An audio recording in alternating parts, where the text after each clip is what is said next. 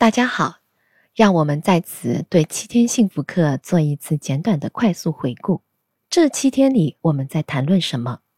第一天，我们谈论了当下这一刻，在此时此刻，要你意识到自己的感受，并将感受带回到现在的时刻。第二天，我们讲了对自我的关怀，而不是与他人进行自我比较。第三天，我们谈论了如何对你的生活中的事物表达感激之情。第四天，我们讲了你所爱的人以及人际关系。第五天是关于完美主义，以及完美主义是如何破坏了我们的幸福前景。在过去的两天里，我为你提供了两种非常有力的技巧，也就是原谅的技巧和应对疼痛的技巧。正如你所看到的。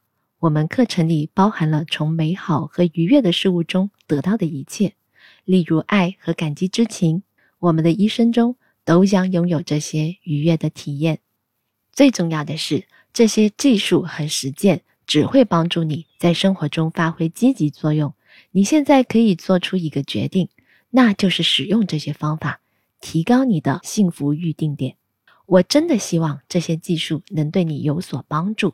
幸福很重要，它可能是我们一生中最重要的事情。